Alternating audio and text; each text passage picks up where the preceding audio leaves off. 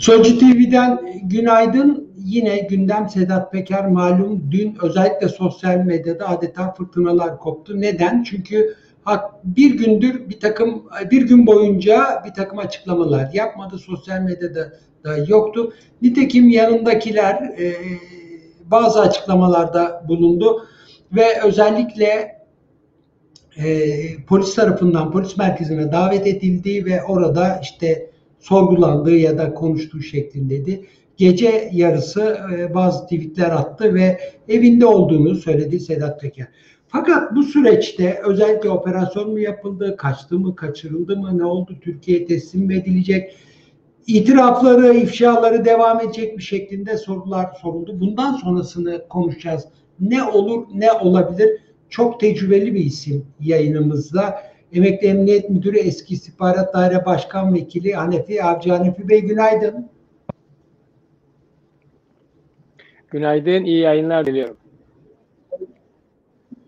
Çok teşekkür ediyorum e, katıldığınız için canlı yayına. Çok enteresan bir durum olmadı mı Türkiye'de? Yani e, bir mafya liderinden söz ediyoruz. İnanılmaz bir etkisi var. Öte yandan dün e, yaptığı bir gece yarısı yaptığı bir takım açıklamalar var. Mesela sizce dün ne olmuş olabilir? Kimle görüşmüş olabilir? Ya da polis onu tutmuş mu olabilir? Nasıl gidiyor bu ilişkiler yurt dışında biliyor musunuz? Ben e, Türkiye'de e, tahmin Türkiye'de yapılan tahminlerin e, çok doğru olmadığı, bir abartılı olduğu kanaatindeyim. Çünkü yurt dışında fazlaca bir tecrübe, yaşama tecrübeniz yoksa önceden bir hazırlıklarınız yaparak başka ülkelere gidebilecek vize ve diğer pasaport işlemleriniz yoksa bir takım sorunlarla karşılaşırsınız. Gittiğiniz ülke sizin vize sorunu almayabilir veya kapıdaki vize vermesi gerekli ülkeler almayıp deport etmeye kalkabilir. Ayrıca bu pandemi dolayısıyla yüzlerce sorun çıkıyor. İşte seyahat kısıtlamaları, seyahat engellemeleri vesaire olarak. Bundan dolayı bu tür yani acil hareketlerde benzeri şeylerle karşılaşma tabii. Yani ben de öylesi bir şeyle karşılaşmış olacağı kanaatindeyim. Ya bulunduğu yerde ya seyahat esnasında ya pasaport kontrolü durumunu bilen güvenlik kuvvetleri ülkeye almada veya onunla ilgili bir işlem yapmada birazcık böyle farklı davranarak normal seyahati, normal akımı bozarlar. Bazıları ülkelerine kabul etmeyebilir böyle bir kimliği, böyle kişilik deyip itiraz edebilirler. Yine pandemi dolayısıyla farklı tedbirler uygulanır. Onun Türkiye'ye yansıması biraz irtibat kesikliği olunca sanki yakalandı veya başta bir şeymiş hemen bir komplo senaryolar biraz da uydurulur. Yani zannediyorum uydurularak böyle yaygara yapılıyor kanaatinde. Yoksa e, bu kadar kısa sürede ancak en tabii ne olabilirse bulunduğu ülkede gittiği yerde e, diyelim ki e, o ülkenin mevzuatına göre o ülkenin güvenlik kuvvetleri çağırıp ifade alma veya niye geldin, niçin geldin, niçin bulunuyorsun diye böyle bir kimlik yoklaması veya etrafında ne olup bitiyor bir olay olmasın diye takip, izleme gibi bir olay olabilir. Onun yansıması belki bir dışarıya farklı olur. Veya bulundukları bölgedeki Türk vatandaşlarının fazlaca ilgisi, alakası araştırmaya kalkması, onların böyle bir hareketi dışarıda bakıldığında sanki kendilerine yönelik ciddi bir güvenlik operasyonu veya daha farklı bir olaymış gibi algılanabilir kanaatindeyim. Yoksa bu kadar kısa sürede e, ne böyle ciddi Türkiye'de birilerinin işlem yaparak gitmesi veya resmi işlemlerin bu kadar zamanda hemen e, tekamül ederek operasyon dönüşmesi vesaireyi hele izinsiz direkt askeri bir operasyon veya bir fiili bir operasyon olma ihtimali hemen hiç görmüyorum. Yani devlet daha bir farklı şekilde daha bir ciddiyetle bir kurallara uygun olarak hareket eder. Böyle bir korsan davranış beklenemez. Ama irtibat keskili olunca çok fazla takip eden, izleyen insanlar var. Merak sahikiyle sağa sola soruşturunca birileri de bir komplo üreterek işte bir insanlar inanabilir, kanabilir diye böyle abartılı şeyler ortaya koydukları kanaatindeyim. Yoksa bu kadar kısa sürede o anlatılan abartılı şeylerin pek olma ihtimali yok diye düşünüyorum. E, aslında e, tabii çok tecrübeli bir e, emniyetçi olarak siz soğukkanlı bir e, yorumda bulunmuş oldunuz. Çünkü e, insanların aklına böyle çok acayip az önce ifade ettiğiniz gibi komplo teorileri e, geldi ve onun üzerine işte çok yorum yapıldı. Bu tip durumlarda bir bilgi kirliliği de söz konusu e, olabilir değil mi? Ya da soruyu şöyle sorayım. Taraflar, bu taraflar kimse kendine göre bazı e, bilgileri ortaya açıp insan, atıp insanların bunu buna inanmasını e, isteyebilir mi? Şimdi soruyu tam anlayamadım. Bir kesiklik oldu ama. Ee, şöyle bir kez daha tekrar edeyim. Bazı bilgiler yayarak birileri bu bilgilerin inanılmasından fayda sağlamayı umuyor olabilir mi? Bu mesela Sedat Peker de olabilir. Ne bileyim bir istihbarat örgütü de olabilir. Bu gibi durumlarda ortadaki bilgi kirliliğini nasıl değerlendirmek lazım? Yani ben böyle bir özel bir plan programla bir devletin, bir istihbarat örgütünün bunu yaptığını pek tahmin etmem. Onlar e, bu tür plan ve programları bu kadar basit yapmazlar. Biraz da böyle hazırlık dönemleri geçirmesi lazım. Böyle ani gelişmelerde o kadar hazır değiller diye düşünüyorum ama bu daha çok ortada birazcık meraklı unsurlar. Birazca bu fırsatı ganimet bilmeye kalkan cemaatçi unsurların uydurduğu bir ton saçma sapan senaryolar var. Yani mevcut oluş üzerine senaryo yazıyorlar kendilerince. Bir takım şeyler uyduruyorlar, bir takım şey ekleyip çıkarıyorlar. Her ufak bir olayda arka planda çok büyük bir planın, programın olduğunu anlatarak insanların kafalarını karıştırmaya çalışıyor. O, o tip kişiler, o tip çevrelerin kafa karışkanlığı yarattığı kanaatindeyim. Yoksa e, bir devlet kurumlarını falan bu kadar planlı, programlı böyle bir basitçe bir e, şey yaymak, kompletörleri yaymak, bu şekilde kafaları karıştırmak. Ya kısa süre sonra yalanı, yanlışı ortaya çıkacak olan basit şeyleri yapmazlar diye düşünüyorum. Bir de böyle hazırlık için süre çok kısa. Zaten 2-3 gün içerisinde olup bitiyor. Devlet ise kurumsal yapı içerisinde izinler alarak, onaylanarak harekete geçmesi bu kadar kısa sürede olmaz. E, yabancılar derseniz, yabancılar ise e, bizim bu içimizi çok ilgilenen bu olayda evet birçok kişi faydalanmaya düşünüyor ama bu kadar kısa sürede böyle basit bir konu içine girerek üstelik Türkçe ve Türkiye'deki olaylara bu kadar hakim olmayan çevrelerin böyle ince bir oyun yapması falan ihtimal dahilinde görmüyorum. Ama daha çok böyle Türkiye'de işte bir şeyler üreten, bu olaya etrafında ilgi duyan, kimi diyelim ki e, Sedat Peker'in yakını, kim ona çok karşı olan çevrelerin, biraz bu cemaati çevrelerin hepsinin karıştırılığında oluşturulan bir böyle bir ton spekülasyonlar var, bir ton uydurma şeyler var. Ciddi bir temele dayanmayan, ciddi bir bilgiye dayanmayan, bir duyuma dayanmayan tamamen uyduruk şeylerdir. Yoksa bu tip şey e, olur. Niye? Uluslararası hareket ediyorsunuz. Önceden hazırlığınız yok. Zaten gittiği yere Birleşik Arap Emirlikleri'ne giderken bir kendi anlatımına dayanarak söylüyor. Apar topar gitmiş. Çok ciddi hazırlıklar yapamamış. E, Birçok ülke Türkiye vize uyguluyor. Vizesi gidebildiğimiz ülke sayısı çok az. E, bu olayları dünya entelijansı duydu.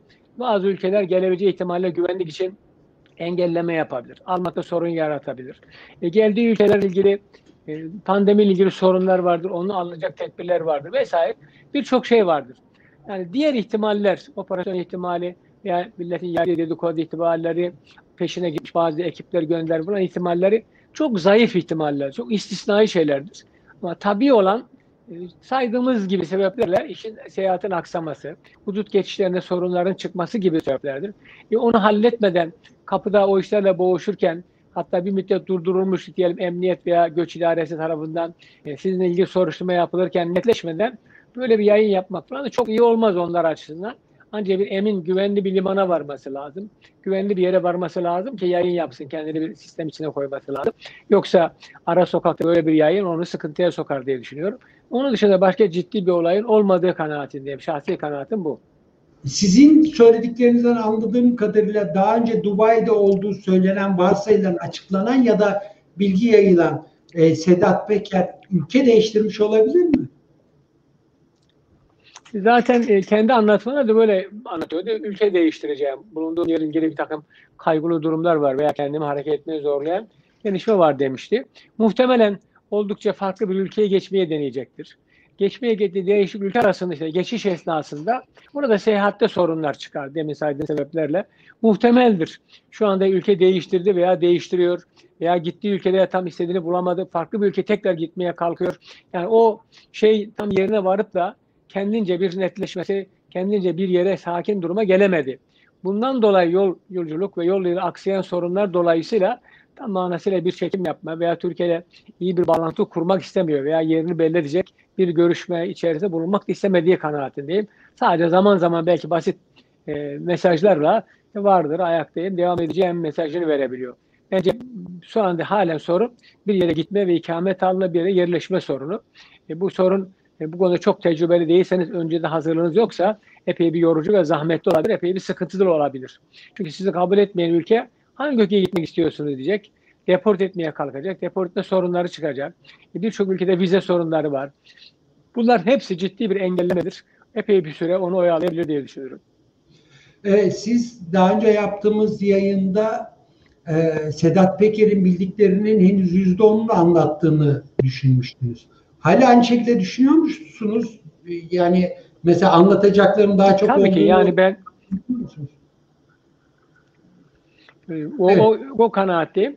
Ancak şu olmuyor belki son döneme ait diye sansasyonel olmayabilir ama ben anlattığı her şeyi eğer bir suç içeriyorsa, yeraltı dünya meydana gelmiş, hukuk aykırı, kamu görevlerinin karıştığı her olay ise benim açımdan çok önemli. İlla son döneme ait olmaz, illa siyasi bir açıklama şart değil. Bu kişinin bilebileceği bilgilerin sınırını tahmin ediyorum. Yani bu kişi neler bilebilir? 30 yıllık yeraltı dünyasında kalmış ve her türlü kanunsuz ilişki içerisine girmiş. E, yüzlerce kamu görevlisiyle, özellikle polislerle, adliye yargı mensuplarıyla, siyasetçilerle, iş adamlarıyla, basın mensuplarıyla, sanatçı herkesle çok farklı ilişkiler geliştirmiş. Bunun bir kısmı dışarıda normal gibi gözüküyor ama büyük bir kısmı arka planda ise biraz da yolsuz ilişkiler var. Görevi kötüye kullanma var, rüşvet olayları var vesaire ilişkiler var. E, bu bilgi, bilgi 30 yılı kapsıyorsa ve 30 yıl içerisinde çok fazla meydana gelmişse bu adım sanamayacak bir şeydir. Hatta hep söylerim bu tip bu kadar çok yaşamış insan bir takım şeyler hatırlayamaz bir takım şeyler zaman içerisinde hatırlayabilir. Ya hatırlatırsanız sorarsanız anlatır. O açıdan şu anda anlattıkları belki biraz flash ve sansasyoneldir ama bu anlatımların farklı dönemlere, geçmişe doğru gittiğiniz zaman yüzlerce, binlerce örneği vardır. Bunları anlatmakla bitiremeyeceği kanaatindeyim. Soruldukça yeni şeyler anlatabilir. Bu böyle adım sanamayacak bir sayıdır. Ama hepsi son dönem değil de farklı dönemlere, farklı kişiliklere, farklı ilişkilerle ilgilidir. E, tam manasıyla konuşmaya kalkarsa bu böyle şeye sığmaz. Yani video bantlara, yazılı eserlere sığmayacak kadar çok olacağı kanaatindeyim. E, böyle birkaç olay, birkaç mesele değil. Hakikaten çok ciddi olaylar ve ciddi sorular. Şimdi bunların bir kısmı zaten devlet arşivlerinde bir kısmı araştırılmış zaman. Onların karşı olaylar, ihbar gelmiş, şikayet gelmiş, belli olan tahkikatlar yapılmış. Bir kısmı adliye intikal, bir kısmı adliye intikal edememiş, delillendirilememiş. Onların bir kısmını düşündüğünüz zaman ayrıca kamuoyunda bilinen, söylenen olaylar var yaşanmış bazı meseleler var. Bunları bir bütün haline getirdiğinizde boşlukları tamamladığınızda böyle anlatılacaklar hakikaten video bantlara, kitaplara anlatılamayacak kadar çok olduğu kanaatindeyim. Hanefi Bey bu, bu yaşadığımız olayın dünya tarihinde bir ilk olduğu söyleniyor. Ya da belki hani mafya tarihi falan demek lazım. Ee, mesela bir mafya lideri neden böyle konuşur sizce? Konuşmasının nedenlerini e, siz nasıl analiz ettiniz? Kendisi duygusal bir takım tepkiler verdiğini söylüyor. İşte ailesine bir takım şeyler yapıldığını, bir sözler verip tutulmadığını, özellikle e, kızlarının çok sıkıntı yaşadığını ve bunun intikamını alacağı şeklinde. Fakat gerilen ilişkiler bütünü böyle e, bir yanıyla e, basit duygularla da hareket edebilecek nokta değilmiş gibi geliyor insan.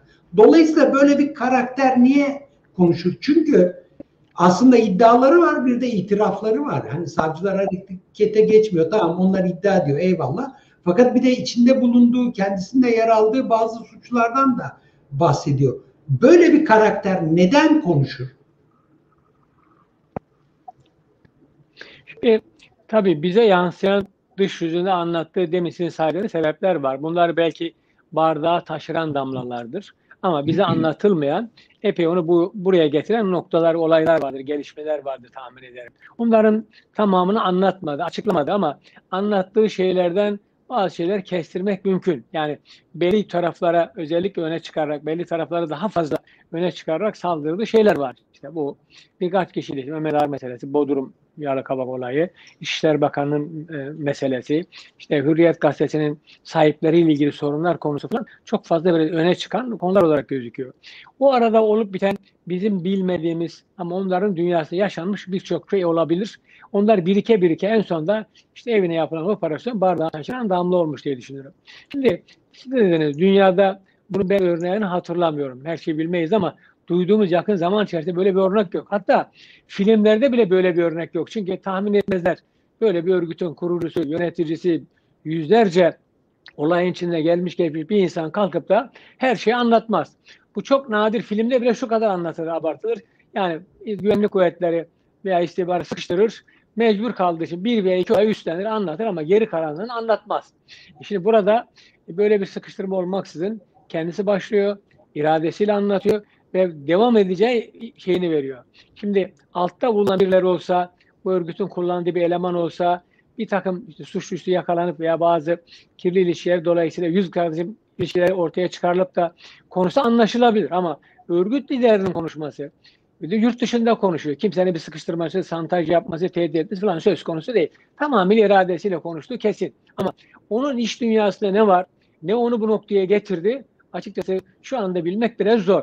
Yorum yapsak bile eksik kalır. Onu belki zaman içerisinde kendi açıkladıklarıyla tahmin etmek, biraz bütünleştirerek manalandırmak mümkün. Ama biz şu anda kendi söylediklerine bakarak en sonunu kızdıran, bardağı taşıran damlanın işte yurt dışına sen git biz seni sonra çağırır diye böyle söz verilmiş olması, sonra akabin arkasında operasyon yapılmış olması, arkasında eşine ve çocuklarına yapılan işlem onu çok rahatsız etmesi gözüküyor.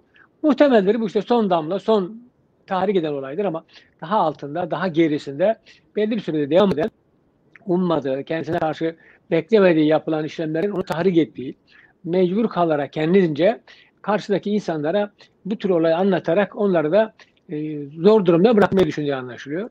E, bu, anlaş, anlatımlarının kendi iradesi olduğu belli, bir tehdit olmadığı belli, santaj olmadığı belli. O açıdan da hem anlattıkları çok önemsenmek lazım. Belli yönlendirme, belli yönetme, bizi belli şey olabilir, eksiği noksanı olabilir ama genel hatlarıyla karıştıklarını bir anlatacak. Şu anda kamuoyundaki de tutuluşu, kamuoyundaki tasvibi, kamuoyunda bu ilgisi alaka gördükten sonra da bunun kesintisiz devam edeceği kanaatindeyim. Çünkü Türkiye'de bu kadar böyle milletin desteklediği, böyle beklediği, anlatsın dediği e, bir olay çok nadir olmuştur. Elbette bunların bir kısmıyla ilgili kamuoyunda bilgi vardır, duyum var, dedikodu var, söylentiler var, inanıyordur. Ama bunlar değerli toplu olayın içinde biri tarafından bu zaman anlatılmamıştır. Şimdi anlattığı için kamuoyu bildiği, ilgi duyduğu olayları böyle de rahatsız oldu. Bunca yıl birikimden dolayı rahatsız oldukları, yeter dedikleri sorunlar gündeme geldiği için, yolsuzluklar, hukuksuzlar gündeme geldiği için çok ciddi bir ilgi alaka duyuyor. Bu ilgi alaka olduğu müddetçe Sedat Peker bu anlatmaya devam eder, bu konuşmalarına devam eder. Bu da ciddi bir araştırma, soruşturma başlayıncaya kadar çok fazla olur ve çok fazla miktarda olayı, çok fazla miktarda insanı geriye doğru giderek son 20-30 yılı tahmin etmediğimiz olaylar, tahmin etmediğimiz ilişkiler, tahmin etmediğimiz hukuk dışı faaliyetler, eylemler, olaylar ortaya serilir. Bu olup bitenden gözüküyor. Yani e, bunu bilmek için çok arif olmaya gerek yok. Görünenden arkada görünmeyen kısmı eksik olanı tamamlamak mümkün. Öyle bir e, bakışla bunu tahmin edebilirsiniz diye düşünüyorum. E, tabii eğer savcılar harekete geçerse, soruşturulursa yani. Tabii ki yani bu savcılar harekete geçmeli, savcı sadece savcı soruşturması yeterli değil. Bunun e, bütün kamu kurumlarının hepsine karışabilecek, bakıp denetleyebilecek Cumhurbaşkanı Denetleme Kurulu gibi veya bir kurulu başkanlığı da denetlenmesi gereken kısımlar da var. Birçok kamu kurumunun kendi yöneticileri bu işin içine karışmış. Orada kamu görevlileri karışmış. Bunlar o bilgiler han çıkarıp vermezler. Buna ancak ciddi bir müfettiş soruşturmasıyla araştırmasına ihtiyaç var. Ayrıca siyaset kurumunun bu işi araştırmasına ihtiyaç var. Çünkü olayın bir boyutu tamamen siyasi boyutlara dönüp dolaşıyor. İlişkiler var. Şu anda açıkladıkları var. Açıklamayıp geçmiş döneme ait ilişkiler var. Onların ancak siyaset kurumundan araştırılabilir. Çünkü savcılık sahasının dışında çıkar. E, savcı araştıracak ama çok bölge ve çok geniş yere yayılmış, çok geniş döneme kapsamış bir tek savcının veya bölük bölük onlarca savcının yapacağı bir soruşturma değil. Bir de böyle idari desteklenen, o idari soruşturmalarla desteklenen bir savcılık soruşturması, daha geniş çaplı bir soruşturmaya ihtiyaç var. Böyle hacimli bir soruşturma ihtiyacımız var. Bu soruşturmalar şu anda ilk başta başladığı kanaatim. Yani savcılar kanuni mecburiyetten dolayı harekete geçmişler diye düşünürüm. Çünkü yasa böyle bir harekete geçmeyi mecbur kılar savcılar için. Ama onu biraz desteklemek, teşvik etmek, yukarıda idareden böyle bir destek gelmesi lazım. Ve talep ettiği her konuda hemen güvenlik kuvvetlerinin, ilgili kamu kurumlarının o bilgileri derleyip toparlayıp savcıların önüne çıkarması lazım.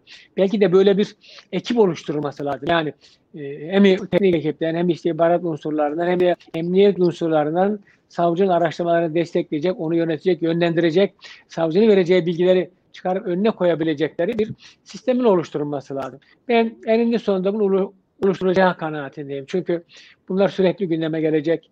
Bu konularla ilgili geniş gelişmeler olacak. Bu konular yeni ortaya çıktığı için hak sahipleri, mağdurlar, olayın tarafları konuşacak. Onlar belki adli işlemler başlayacak, belki idareye müracaat edecek. Bunlar sürekli gündemde kalacak. Sürekli gündemde kalacağı için bu soruşturmaya başlamayan çevreler rahatsız olacaklar. Sürekli kamuoyunda tartışılan, konuşulan konulara dönecek. Her gün yıpratıcı hale dönecek. E, bu sadece e, bu yabancılar konuşturuyor.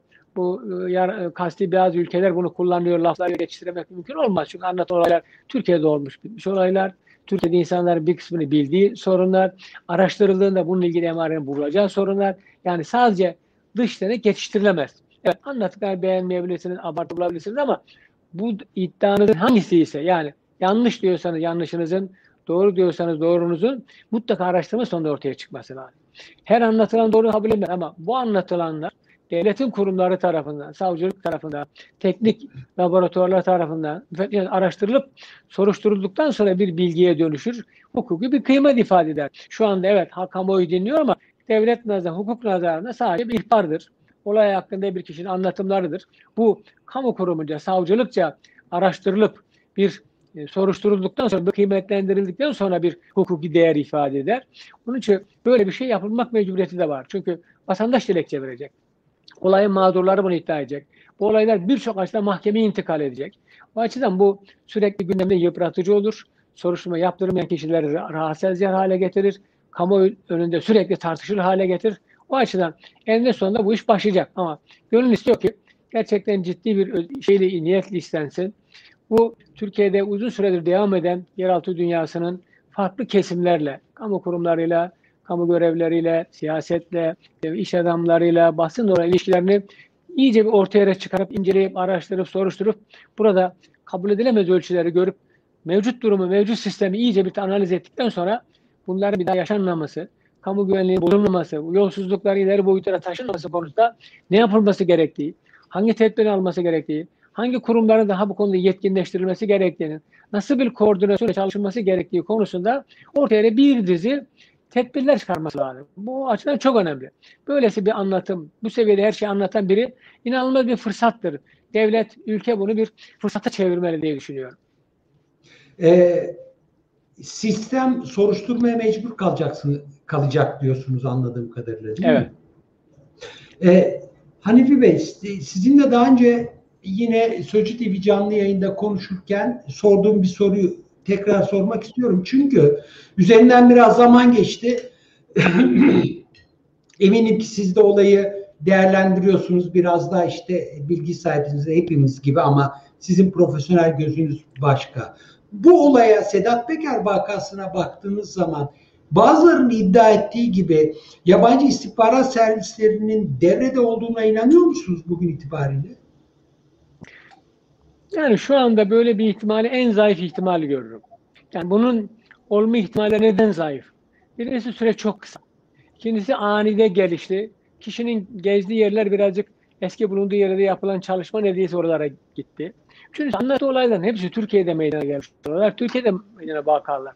Ve Türkiye içinde olup bittiği için de araştırdığında, soruşturduğunda emaresi bulunan, ilişkileri bulunan olaylar. Yani bir yabancının şu anda araya girmesinin, bu işi tahrik etmesinin pek ortamı da yok, zamanı da yok. Zaten yapacakları konu da değil. Hani olay Türkiye'nin içinde olup biten araştırdığımız zaman, baktığımız zaman, bulabileceğimiz, sorduğumuz zaman karşına çıkan kişilerle ilgili olmasa bilgiler doğru olur. Ama şu an her şey Türkiye ilgili bilgiler. Ve bunların bir kısmını zaten biz daha önce sağdan soldan ucundan kenarında duymuşuz. Azıcık konuşuyoruz bazıları ilgili. Kamuoyunun tamamı değil ama belli kesimler bunu biliyor. Aslında belli insanlar biliyor ama elde delil bilgi yok diye yazamıyor. E, güvenlik kuvvetleri büyük oranda bunu biliyor. E, devletin emniyet kuvvetleri, istihbarat kuvvetleri bunu biliyor. Yani bunlar çok açık bilinen tartışılan konuların bir anda gizli kısmı ortaya çıkmış olayları. Bunu yabancı bir istihbarat servisi, yabancı bir ülkenin yönetip yönetmesinin şu anda mantığı da yok, imkanı da yok. Zaten zaman da buna müsait değil. Şu anda öyle bir anda bu iş geliştirilip hemen biliyorsunuz bir takım konuşmalar zannediyorum daha şeye gitmeden e, Birleşik Arap Emirlikleri gitmeden başladı. Birleşik Arap Emirlikleri devam etti bu konuşmaların bir kısmı. Bu kadar kısa sürede böyle bir senaryo kurulamaz, böyle bir mantık oluşmaz diye kanaat edeyim. Tamamıyla kendisinin konuştuğu, kendisinin anlattığı olaylar. Böyle bir dış devlet bağlantısı en zayıf ihtimal şu anda benim görebildiğim kadarıyla. Mesela e, Recep Tayyip Erdoğan'la Cumhurbaşkanı Erdoğan'la ABD Başkanı Biden arasında yapılacak görüşmede e, bu adı geçen kişinin yaptığı açıklamalarının bir önemi var mı? Şu yüzden soruyorum. Bir, bu konu hep gündeme getiriliyor. İki, Sedat Peker'in o videolardan aktardığından anladığımız kadarıyla AK Parti'ye yakın isimler, partili ya da gazeteciler arayıp bazıları demiş bu Biden görüşmesi var dolayısıyla bunlar sekteye vuruyor gibi.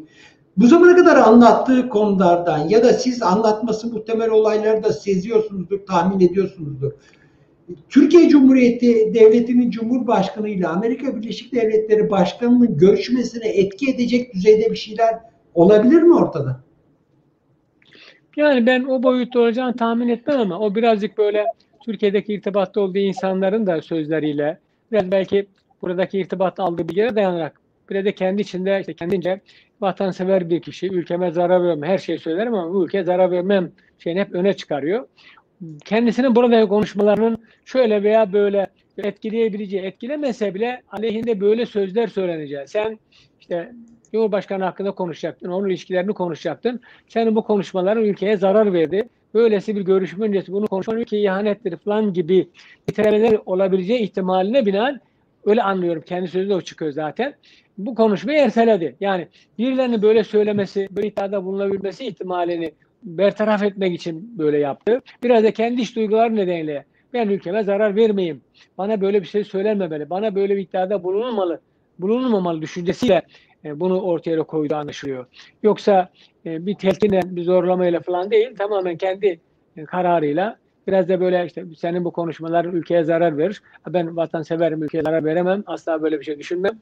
Ülkeme zarar olacak hiçbir konuda en ufak bir şeyin içine girmem mantığının etkisi olduğu kanaatindeyim. Yoksa birilerinin telkininden çok öyle bir kendi düşüncesi vardır düşünüyorum.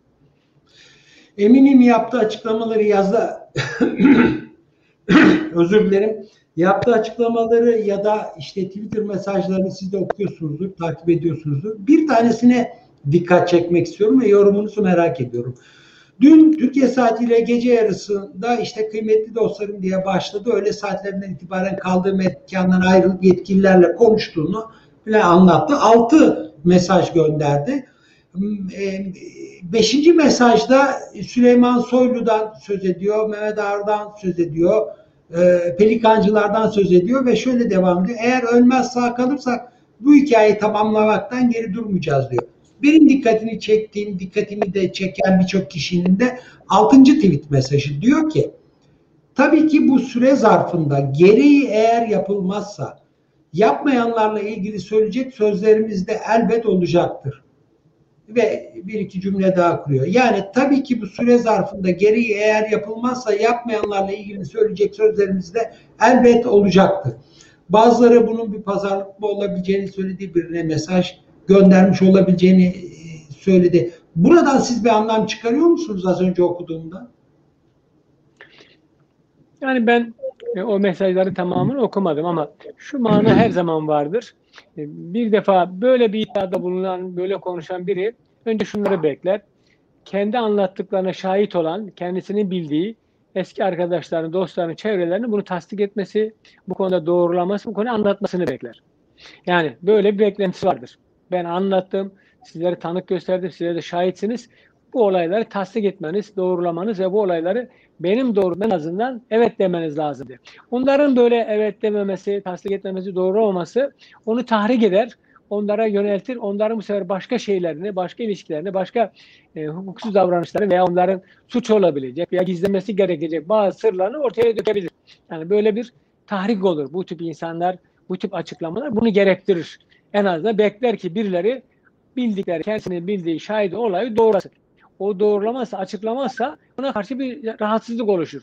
Zaten bunu örneğini daha önce gördük. İşte iki kişiyle telefon konuşmalarını aldı ve bunları yayınladı. Yani bu yeni zamanda almış bir çağrı üretmişti. Yani siz madem doğru konuşmazsanız yani yayınlar gibi. İkinci ihtimal hep beklenti tabii ki devletin bazı kurumlarının kamu görevlilerinin bu olayı araştırması, soruşturması. Çünkü o bu kadar ciddi bir şey söylemenin kendilerine ne kadar önemli olduğunu biliyor. Bu anlattıklarının hukuk nazarında çok önemli olduğunu inanıyor. Bunu mutlaka araştırması, soruşturması gerektiği inanıyor. Eğer bu araştırıp soruşturmazsa bunları kimlerin araştırmadığı, soruşturmadığı, kimlerin engellediği konusunda kafasında olacak fikre göre onların bu sefer söylemedikleri başka şeyleri, onların sır kalan bazı ilişkilerini, onları rahatsız edecek bazı olaylar açıklayacağını söylüyor. Ben tabii halde yani birileri harekete geçmezse bu defa harekete geçmeyen çevreleri hakkında bildiği, normalde söylemeyi düşünmediği ama şimdi bunu yapmadıkları için onları rahatsız edecek, onların kamuoyuna durumunu sarsacak konuları anlatacağını söylüyor. Bu da makul, beklenen şeydir. Yani iki kesim hakkında böyle bir imada bulunuyor. Yapmasanız ben de sizin hakkınızda bildiğim, sizi rahatsız edecek, size kamuoyunda durumunu sarsacak, sizin sır zannettiğiniz, benim bildiğim bazı şeyleri açıklarım ve sizi sıkıntıya sokarım demek istiyor kanaatindeyim. Herkesin merak ettiği soru şu, Sedat Peker nerede? Elbette oturduğumuz yerden bunu bilmemiz mümkün değil. Tabii istihbarat kaynaklarına yakın olmamız gerekir ama e, mesela e, o ülkeleri, o ülkelerde dolaşma hakkını elde edebilecek ya da gidebilecek suç örgütü elemanlarını, liderlerini, organizasyonlarını siz yakından bilen, takip eden birisiniz. O tip coğrafyayı düşündüğünüz zaman Sedat Peker prototipinde biri hangi ülkede daha rahat eder? Çok mu zor soru sordum bilmiyorum ama yorumunuzu da merak ediyorum. Şimdi tabii ki daha önce onun yurt dışı ilişkilerini bilmiyor ne kadar var. Yani uzun süre bir yurt dışı yaşanmışlığı yok. Yani yurt dışında bir süre kaldı ama bu kaldığı daha dar bir çevreyle ilgili kaldı. Bu arada araştırdı, soruşturdu, bir takım imkanlar yarattı mı, bir hazırlık yaptı mı bilmiyorum. Normalde suç örgütü liderleri bu durumlara karşı işte kimliklerini hazırlar, sahte kimlik bulur. Hatta yurt dışı ülkeleri belli çevreler yaratır. Çünkü yabancı bir ülkeye gittiğiniz zaman size rehberlik yapacak, barınmanızı sağlayacak, imkanlar yaratacak, danışmanlık yapacak birilerine ihtiyacınız var. Eğer bunları önceden yaratmamışsanız şimdi bir anda yaratmanız çok zor. İkincisi gittiğiniz Türk vatandaşlarının ne kadar güvenebilirsiniz? Daha önce tanımıyorsa, bilmiyorsanız bu sizi ciddi rahatsız eder. Şimdi bu tip suç örgütler genellikle Türklerin bulunduğu her yerde daha önceden bir örgüt ve irtibat sağlar, bir ilişkiler olur. Yani Avrupa'nın neresinde burada Türkler o Türkler de kendisiyle yakınlaşmış, kendisi eski eleman olmuş insan akrabalar, yakın çevreleri vardır. Türkiye'ye gelip gitmiş, kendini ziyaret eden insanlar vardır. Onlarla bir bağlantı şey ilişki geliştirmişse orada bir kendini barınabileceği bir sosyal alan yaratmışsa kolay. Ama bu yaratılmamışsa bunu bu ortamda yaratmanın zorluğu var. Bir yandan e, kendinize bir yer bulmaya çalışıyorsunuz. Bir yanda peşinizden gelecek güvenlik kuvvetlerini düşünüyorsunuz. Bulunduğunuz devletin güvenlik kuvvetlerinin sorunları var. Pandeminin sorunları var. Bunun hepsi üst üste bir ciddi sıkıntı yaradı. Ben Sedat Peker'in çok önceden yurt dışında çok büyük hazırlık yapmadığı kanaatindeyim. Belki Balkanlarda yaptı. Balkan ülkelerinde bir çevre yarattı. Orada insanlarla bir takım ilişkiler geliştirdi. Orada kendini kabul edebilecek, barındırabilecek, saklayabilecek epey bir çevre oluşturdu bazı ülkelerde. Özellikle Balkanlarda Türk coğrafya, eski Türk coğrafyasında bunları oluşturabilir. Bu imkanlar var. Ama bunu şimdi diğer ülkelere yayması çok kolay değil. Çevre kurmak, barınacak bir alan yaratmak, kısa sürede bunu olmak çok kolay değil. Tabii bir de vize sorunu var. Türk vatandaşlarının vizesi gidebileceği bir yerler var. Şu anda kendi kamuoyuna böyle duyulduğu için birçok ülke direkt vize vermekte zorlanır. Yani böyle bir sorunu taşımak istemez. Arkasında Türkiye'nin talep edeceğini bilir. Bu talebi karşılamanın zorluklarını bilir. Kendi ülkede bir sorun çıkmasın diye bütün konsolosluklar, elçilikler öyle bir insana vize vermezler. Kala kala vizesiz gidebileceğiniz ülkeler var. E, vizesiz gidebileceğiniz her ülkede kendiniz gitmesiniz. Bazı ülkelerin şartları çok uygun değil. E, bazı ülkeler vize yok ama kapıda basit kontroller yapılıyor o basit kontrollerle sizi almayıp deport edebilir. Yani gittiğiniz zaman yüzde yüz bir garantisi yok. Biraz ülke var ben bilebildiğim kadar diyorum işte e, zannedersem Singapur var, işte Japonya var vesaire ülkeler var ama bunlar da kısıtlı sayıda ülkeler. Şimdi işte bunun tercihleri, orada ilişkileri var mı? Veya Türkiye'deki eski dost çevrelerine bakarak onlarda ilişki isteyebilir. Türkiye'deki kendini eskiden beri irtibatlı olduğu insanlar ona çevre yaratırlar. Onlardan çok güvendiği insanlara diyebilir bana sizin şu ülkede ilişkileriniz var, o ülkede işiniz var, irtibatınız var, bir Türk, Türk iş adamı var. Onların ilişki ve irtibatlarını kullanmak isteyebilir çok güvendiği insanların. E kendi siyasi görüşüne yakın insanların yurt dışında birçok ülkede e, çevreler var, o insanlar var. Onlarla irtibat kurarak onlardan bir çevre oluşturabilir. Ama bu tabii zorluk denetlenebilir, dinlenebilir, takip edilebilir duygusuyla bunu da çok rahat kullanamaz. Oldukça sıkıntılı bir kullanma biçimi var. O açıdan bu sorunları aşması biraz zaman alır. Yani bir yere yerleşmesi, belli bir ülkede kalması oldukça sıkıntılı bir süreç gerektirir ve oldukça bir, uzun da bir zaman gerektirir. Ama sabit bir yere varsa, biraz zaman geçerse bu olanakları yaratır. Yani o kendi eski çevresini kullanarak, kendinin eski irtibat olduğu Türkiye'deki iş dünyasını, Türkiye'deki kendi çevrelerini kullanarak farklı ülkelerde gidebileceği, gelebileceği ilişkiler geliştirebilir ama şu ortam biraz bunu zorlayacak. Belki birkaç ay bu konuda epey bir kesinti veya biraz daha e, zaman geçecek diye tahmin ederim. Hanefi Bey tabii herkes bu konuyu kendi uzmanlığı açısından değerlendiriyor. Ben de televizyonculuk ve kitle iletişimi açısından değerlendiriyorum ve özellikle size kitle psikolojisi açısından da sormak istiyorum. Mesela dün bir arkadaşım dedi ki bu kadar profesyonel olması mümkün değil. Kesin birilerinden yardım alıyordur. Ben de dedim ki 30 yıllık televizyoncu olarak söylüyorum. Ortada bir karizma var ve doğal bir yetenek var. Hitap etme yeteneği ve öyle kamerayla ilişki birinin demesiyle kurulmaz. Öyle yarım saatlik dersle şunla bununla kurulmaz dedim ben. Fakat Sedat Peker'in kitleyle muazzam bir iletişimi var. Siz de hem eğitiminiz hem de yılların tecrübesi olarak kitle psikolojisini çok iyi bildiğinizi biliyorum.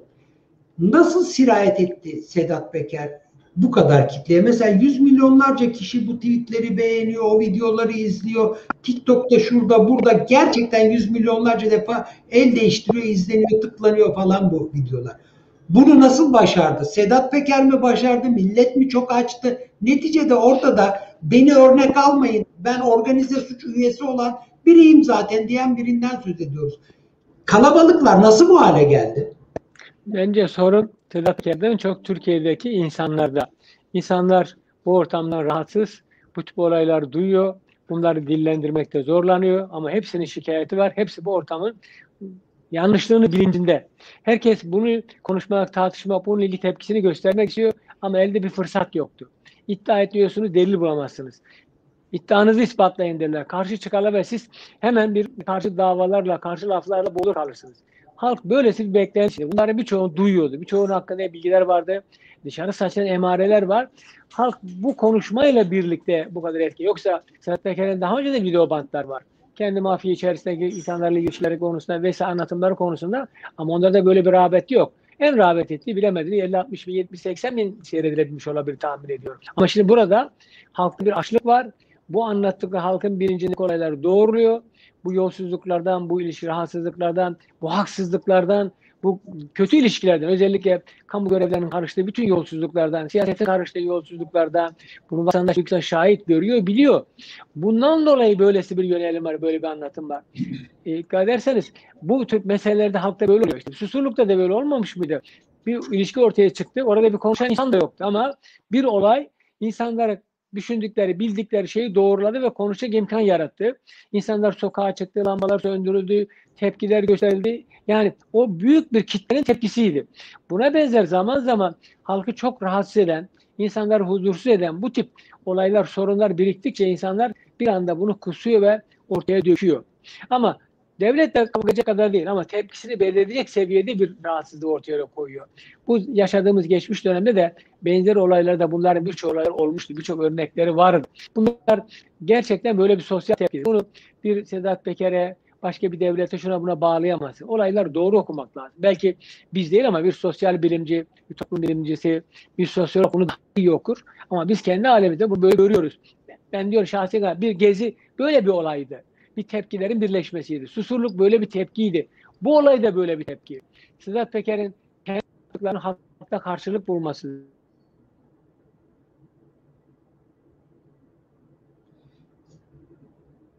Evet. Biraz daha konuşun. Sesiniz gitti. Şimdi gelecektir diye tahmin ediyorum. Eyvah. Çok güzel gidiyordu e, konuşma. Ayşe Hanefi Bey'in sesiyle ilgili yardımcı olabiliyor musun? Hanefi Bey sesiniz gitti. Az önce ne yaptıysanız tersini yapsanız ses gelse geri. Yok maalesef sesiniz gitti. Neden gitti? Telefonunuzdan bağlanıyorsanız oraya bir mesaj gelmiş olabilir. Hani e, şeyi engelleyip onu silerseniz devam eder Ee, duyabiliyor musunuz beni? Maalesef sesiniz gelmiyor ve tabii e, çok üzgünüm. Ayşe sen devreye girip lütfen sorabilir misin? Ben de bu arada genel söylediklerini bir e, toparlamaya çalışayım. E, Hanefi Avcı ile biraz sonra bağlantımızdaki sorun çözülürse tekrar bağlanacağız. Önemli olduğuna inandığım bir iki soru daha e, soracağım. Özellikle şu soruyu sormak istiyorum. E, bugünkü röportajın başında konuşmuştuk. Türkiye böyle bir durumda operasyon yurt dışında yapabilir mi diye soracağım. Merak ediyorum. Yanıtını biraz daha detaylı konuşacağız. Ancak bir Sedat Peker'in herhangi bir yabancı e, haber alma teşkilatıyla ilişkisi olmadığını düşündüğünü söyledi Hanefi Avcı. Aynı zamanda e, bildiklerinin henüz azını anlattığını söyledi. Dünya tarihinde o da böyle bir olayla ilk defa karşılaştığını, 30 yıl boyunca örgütlü bir camiada olduğunu, cümle yanlış olabilir şöyle e, söyleyeyim, bir organizasyonun lideri ya da üyesi olarak 30 yıldır ilişkiler kurduğunu, bu ilişkiler sonucunda da çok fazla bilgiler topladığını, bunları da anlatabileceğini e, söyledi ve e, bu arada e, özellikle ülke değiştirmesiyle ilgili olarak sıradan bazı sorunlar çıkabileceğini söyledi. Şöyle ki pandemi döneminde ortada yaşanan e, sıkıntıların sorunu olabileceğini, pasaport sorunu olabileceğini, vize sorunu olabileceğini, dolayısıyla ülke değiştirmede sıkıntı olabileceğini e, söylediler. Bu arada Hanefi Avcı ile tekrar bağlantıyı deniyor arkadaşlarım. Bağlantıyı başarırsak ben de o e, son e, bir iki soruyu da e, sormak istiyorum. Özellikle kitle psikolojisiyle ilgili durumunu e, sordum ben çünkü ciddi bir e, olay.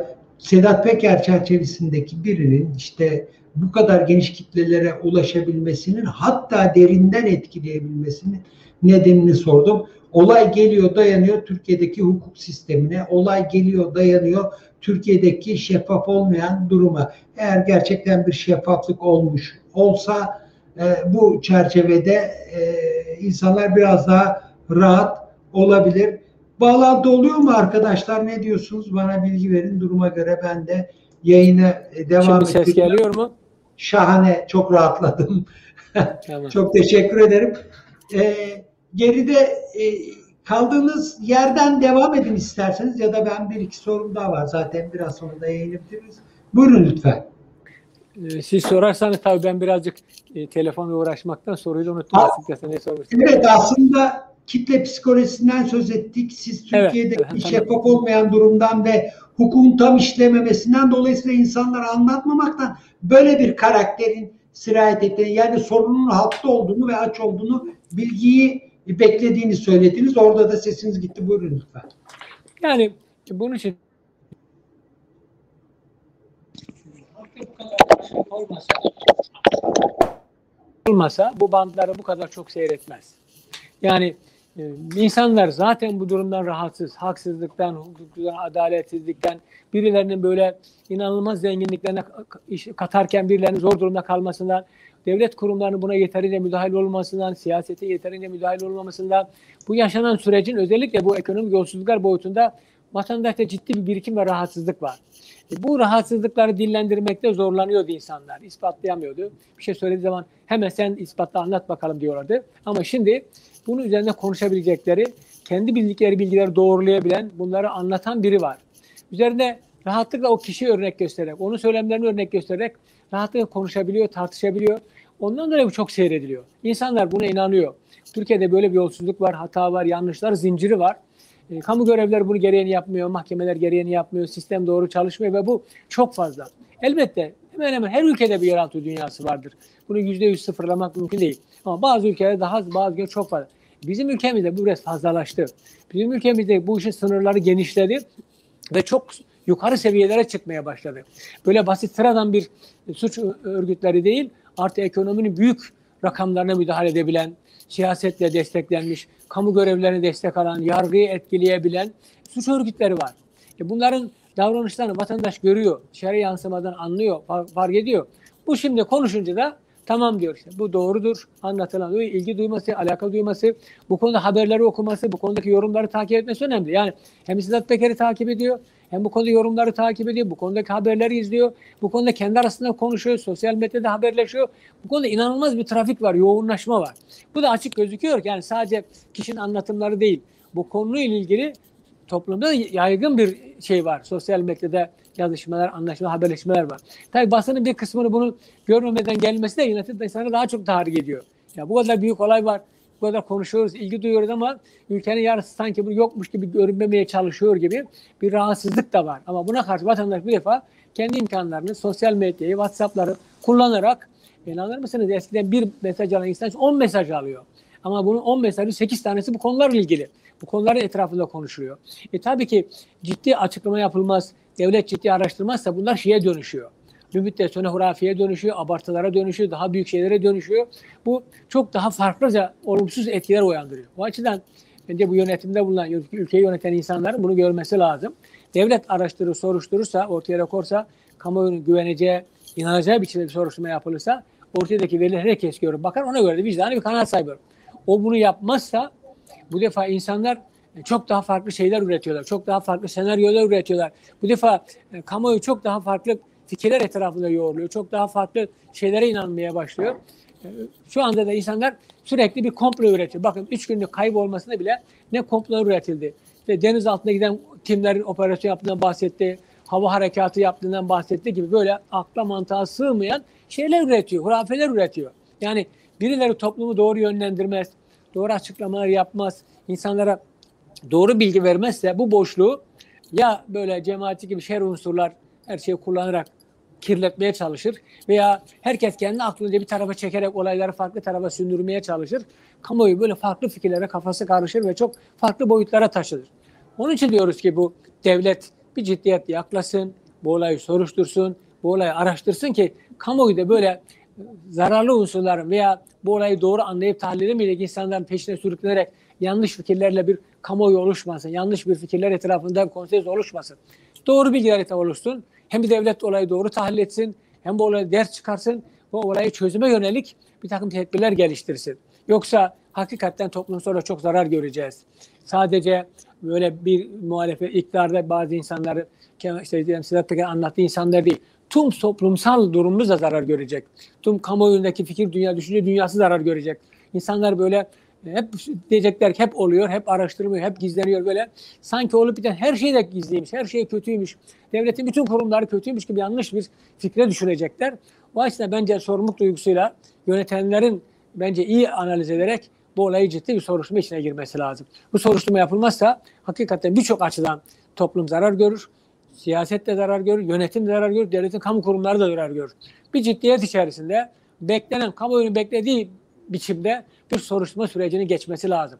Birazcık da böyle kamuoyunu sürekli bilgilendirilerek, doğru bilgiler verilerek, doğru araştırmalar yapılarak, gerçekten ciddiyetle doğru yapıldığı inandırılarak bir araştırma içine girilmesi lazım. Yoksa insanlar hakikaten kafaları çok karman karışık, kim ne söylese onun peşinde giden, çok farklı uçlara savrulabilen bir şey oluşuyor. Bu da çok olumsuz sosyal etkileri var diye düşünüyorum.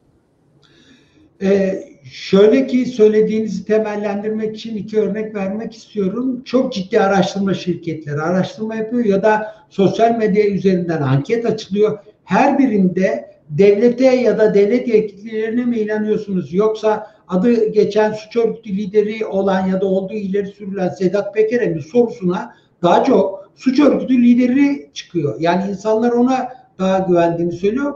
Bu da sizin az önce çizdiğiniz perspektifteki güvensizlikten e, olduğunu düşünüyorum. Hanifi Bey, e, şimdi konunun başında, bugünkü röportajımızın başında konuşmuştuk. Bu sonuna doğru şunu tekrar sorayım çünkü bana da çok fazla soru geliyor. Bu gibi durumlarda neticede Türkiye Cumhuriyeti Devleti büyük bir devlet ve bin yıllık devlet geleneği olan ve e, bir takım aksiyonları alabilen devlet. Ama böyle bir olayda Arap Yarımadası'ndaki orada olduğu e, söyleniyor, varsayılıyor ya da başka ülkede. Türkiye yurt dışına gidip operasyon yapabilir mi? Bu işler nasıl oluyor? Uçağa işte özel birimler gidip söz konusu kişinin üzerine onu almak üzere mi hareket ediliyor? Yani filmlerde böyle ama gerçek hayatta nasıl? Yani gerçek hayatta böyle bir şey olması imkansız. Bir defa biliyorsunuz yurt dışına bir askeri birliği, bir muharip gücü göndermek için meclis kararı lazım. O Yani- ayrı ama polis için değil herhalde değil mi? Polis değil ama bir silahlı gücü göndermek için böyle bir şeye ihtiyaç var. Zaten devlet de böylesi bir çılgınlığı yapmaz. Yani devletin davranış biçimleri bellidir. Eğer çok yakın bölgede, kanunsuz bir bölgede, Irak'ta olsa, Suriye'de olsa dediğiniz yapabilirsiniz. Veya hukukun egemen olmadığı bir ortamda olsa bunu görme hak görebilirsiniz. Ama devlet her zamanki bir ciddiyetle hareket eder. Kurallara bağlı olarak hareket eder. Devletin yapacağı şey bu ortamda süratle bu kişi hakkındaki verileri adli süreci başlatıp bu ülkenin nereye giderse gitsin o ülkede bu kişiyi talep edecektir. Bize iade edin talebinde bulunacaktır. Bu talep gittiği zaman o ülke büyük ihtimalle bu kişiyi bulup çağırıp yakalayıp gözaltına alıp ifadeden alacak. Belki bunun hakkında bir yargı süreci başlatacak. Bu yargı süreci iki şey çıkar. Ya der ki evet iade edeceğim ya der ki ben bu şahsı iade edemem. İade etmeme gerekçeğini sayar. Der ki bu kişi sizin ülkenize gittiği zaman iyi bir muamele göreceği der. İşte Tereddütümüz var. Sizin ülkenizde yöneticilerle sorunları var. Bakanlar sonra örnek veriyor. Böyle bir cevap verebilir. Şimdi bunun dışındaki ihtimaller çok şeyler, uçuk şeyler. Bunların doğruluk ihtimali çok zayıftır. Efendim Sedat Peker'in anlatımlarında rahatsız olan belli çevreler farklı ilişkiler geliştirerek oradaki Türklerle, oradaki yeraltı dünyada başka insanlarla farklı şeyler düşünebilir, farklı şey geliştirebilir. Bu mümkün mümkün. Kısa sürede mümkün değil ama uzun vadede mümkün olabilir. Onlar yaparsa bir şey diyemem. O, ihtimal bile bana göre oldukça zayıf bir ihtimaldir. Ama ihtimal var mıdır? Vardır diye. Ama devletin kendisi böylesi bir ilişki içerisine girmez. Devletin kendisi bir kiralık katil bulmaz. Devletin kendisi başka bir ülkeye böyle bir fiili operasyon yapmaz. Ama şimdi suç örgütleriyle ilgili özellikle böyle siyasi olmayan suç örgütleriyle ilgili bütün dünyada ortak bir konsensüs vardır. İade şartlarını çalıştırırlar. Yani Sedat Peker hangi ülkeye giderse gitsin Türkiye devleti normal yapılmış uluslararası anlaşmalara uygun, uluslararası us- tahammüllere uygun bir şekilde ilişki içerisinde bulunursa bu kişi hakkında adli süreci başlatır. Ama Türkiye ile dostane ilişkileri olmayan ülkeler bu işlemi süre, şey yapar, oyalarlar veya iade etmezler. Ama diğer ülkeler, modern ülkeler bu gerekçenin dışında yani sizin ülkenize gittiği zaman normal işlem göreceğim şüphemiz var. Çünkü ülke yönetimindeki insanlarla bunun sorunu var diyerek iade gerekse erteleyebilirler. Onun dışında erteleme gerekse olmaz diye düşünüyorum. Şimdi eğer Türkiye ciddi bir soruşturma yapar, ciddi bir adli süreçte başlatırsa o ülkelere güven verirse iade ederler. Zaten iade ederken şöyle bir anlaşma yapılıyor. Siz hangi yasa, yasadan işlem yapacağınızı, yapacağınız işlemin sınırlarının ne olduğunu, ne kadar ceza verileceğini, en fazla ne kadar ceza alabileceğini, nasıl yargılayacağını her şeyi taahhüt ediyorsunuz. Bu taahhüdün dışında bir suçu çıksa dahi Türkiye'de soruşturamazsınız. Yani dersiniz ki ben hakkındaki suçlama şu anda şu. Atıyorum Türkiye'de bugün bir olay var işte diyelim ki şöylesi bir olaya müdahale etmiş. Bir bazı kişilerde gasp etmiş veya para talep etmiş. Bundan dolayı ben ceza kanunu şu maddesi gereği soruşturma açıyorum. Bu soruşturmamızın en ağır durumu 10 yıla kadar hapistir. Şu şartlarda sorgulayacağım, bu şartlarda yargılayacağım. Netice bu olacak der. Bu şartlarda alır ve bu şartlarda yargılar. Bunun dışında asla bir şey koyamaz. Bir yeni suçu çıksa bile bu şartlarda yargılanıp bu yargılamadan sonra kendisinin rahatlık hareket edebileceği ortama geldikten sonra ancak ikinci bir suçlama yapabilir. Şimdi böylesi bir olay olduğu için eğer biz güven verirsek, iyi bir soruşturma yapılacağını, Türkiye'de adil işlem yapılacağına dair dü- dünyayı inandırı ikna edebilirsek iade ederler. Ama bu inandırıcılık olmazsa kişiyi alırlar, ifadesini alırlar ama iade edemeyiz diye karar verir. Orada sadece mecbur ikamet tutarlar. Orada ikamet edeceksin. Burada zararlı faaliyette bulunamazsın derler ama Türkiye iade etmezler. Ancak Türkiye'de şartlar değişir. İadesini gerekçe ortam olur zaman iade ederler. Ben devletin de böylesi bir yol izleyeceği kanaatindeyim. Devletin böyle bir korsan bir ilişkiye gireceğine pek ihtimal vermem. Ha, mümkün müdür? Mümkündür ama siz bakmayın son dönemde işte bazı Afrika ülkelerinde ilişkileri zor geliştirildi ama devletin istihbaratı farklı boyutta ilişkiye geliştirebilerek hareket ettiği ülkeler var. Bunlar tamamıyla bir korsan değil. O ülkelerin de bazılarının haberi var. Bazıları buna göz yumuyor. Bazıları bu konuda yardımcı oluyor. O ülkeler bize azıcık destek oluyor. Tamamen bir ülkeleri tamamını kurallarını ihlal ederek o ülkede böyle bir şey yapacağımı zannetmiyorum. Çünkü ülkeler tepki gösterir. Bizim orada elçiliklerimizi geri gönderir. Bu rahatsızlık yaratır. Türk devleti de böyle bir şey yapmaz. Ama gittiği ülkelerle mutlaka diplomatik ilişkiler yaparak, o ülkeler üzerinde basıncı uygulayarak, o ülkeleri zorlayarak böyle bir yola itebilir. Zorlar. Bu imkanlar var mı? Devletin bu imkanları var. Devletin bu gücü de vardır. Ama daha şu anda öyle bir organize olmadı. Ne Sedat Peker bir yere yerleşti ne de devlet bu konuda yapacağı konusunda netleşmedi. Bence şu anda devlette de belki günlük işleri nedeniyle bir e, şeylik var. Netlik yok bu konuda ne yapılacağı ile ilgili. Sadece basitçe anlatımlarını boşa çıkaracak. Onu başkalarına hizmet eden, başka istihbarat örgütlerine ve başka devletlerin emeline hizmet eden bir kişi gibi gösterme dışında sosyal medyaya yansıyan e, siyasi hükümetin veya partinin yandaşlarının yazışmaları dışında devlet nazarında pek netleşmiş bir konu yok. Yani bu konuda bir grup oluşturduk, soruşturacağız veya şu kişi atandı, müfettiş bu işi soruşturacak. Şu savcılıklar harekete geçti ama bunlar şöyle desteklenecek diye net kamuoyunda bir inandırıcı bir açıklama yapılmadı. Biraz böyle bir şeylik, belirsizlik, biraz böyle tam emin olmayan bir bekleyiş içerisinde düşünüyorum. Bizim tarihimizde daha önceden mesela Susurluk'ta da ilişki ağında da örneklerini gördüğümüz gibi itiraf ve iddialarından yola çıkarak söylüyorum Sedat Peker'in Kutlu Adalı cinayetinde kendisinin devreye sokulmak istenmesi o da kardeşini göstermesi gibi birileri o veya bu şekilde bu sefer Sedat Peker'in ortadan kaldırılması için Türkiye'den birini göndermeyi deneyebilir mi? Soru çok mu eksik oldu, çok mu ağır oldu Yok ben anladım. Ama Ben anladım. tarihte böyle olayları gördük. Şimdi ben anladım ama bu da kamuoyunda çok tartışılıyor, konuşuluyor. Bir takım insanlar bunu dillendiriyor. Sedat Peker de bu tip beklentiler içinde oluyor tahmin ediyorum ama bunun çok kolay olmayacağı kanaatindeyim. İnsanları bir olaya çekerken, bir olaya iterken önce onları inandırmanız lazım. Yani yaptığınız iş kutsal bir görevdir, yaptığınız iş vatanı millete hizmettir demeniz lazım. İşte geçmişte Susurluk grubunun yaptığı olaylar bu türdeydi insanlara. Bu insanlar işte ülkeyi bölecek, parçalayacak, şu tür yanlışlar yapan insanlar. Siz bunlara karşı yönelmekle bu ülkeyi büyük iyilik etmiş olursunuz. Atalarınız, dedeniz bunu yaptığı gibi bir takım psikolojik şeylerle insanları inandırıp haklı bir dava uğruna bir yere gittiklerine inandırıyorlardı. Şu anda bu konuda biraz biraz zorluk olur. Ancak ne olur? Parayla, belli menfaatle bu iş yönlendirilebilir. Bu mümkün, mümkündür. Yani devletin dışındaki bazı kişiler, bazı gruplar bu işe fon ayırabilir. Bu konuda böyle destek çıkabilir. Bazıları soyunabilir ama bunun şartlarının da şu anda oldukça zor olduğu kanaatindeyim. Yani bir defa yurt dışında hareket etmek şöyle tahmin edildiği gibi kolay değil. Yani Avrupa'da, e, Fransa'da, Belçika'da, şurada, burada binlerce Türk var. Onlara dayanarak belki biraz yürürsünüz ama başka bir ülkede, özellikle Türklerin az olduğu ülkede gideceksiniz. Kişi bulacaksınız. Orada maddi imkanlar yaratacaksınız. Operasyon yapacaksınız. Böyle tahmin edildiği gibi çok da kolay değil.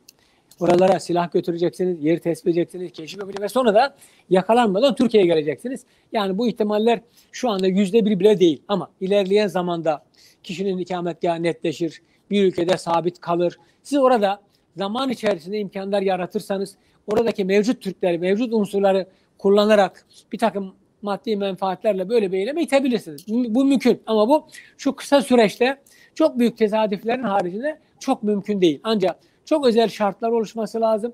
Ancak biraz zaman geçmesi lazım. Bir müddet sonra kişi sabitleştikten sonra, yerin netleştikten sonra bu işler düşünülebilir. Şu ortam buna göre bence çok uygun değil diye düşünüyorum. Hanımı Bey çok teşekkür ediyorum. Ee, sağ olun. Önemli yorumlarda bulundunuz. Ee, çok teşekkürler Sözcü TV canlı yayına katıldığınız İyi yayınlar diliyorum, iyi günler diliyorum. Çok teşekkür ediyorum. Eski İstihbarat Daire Başkan Vekili Emekli Emniyet Müdürü Hanefi Avcı bizdeydi. Önemli noktaları aktardı.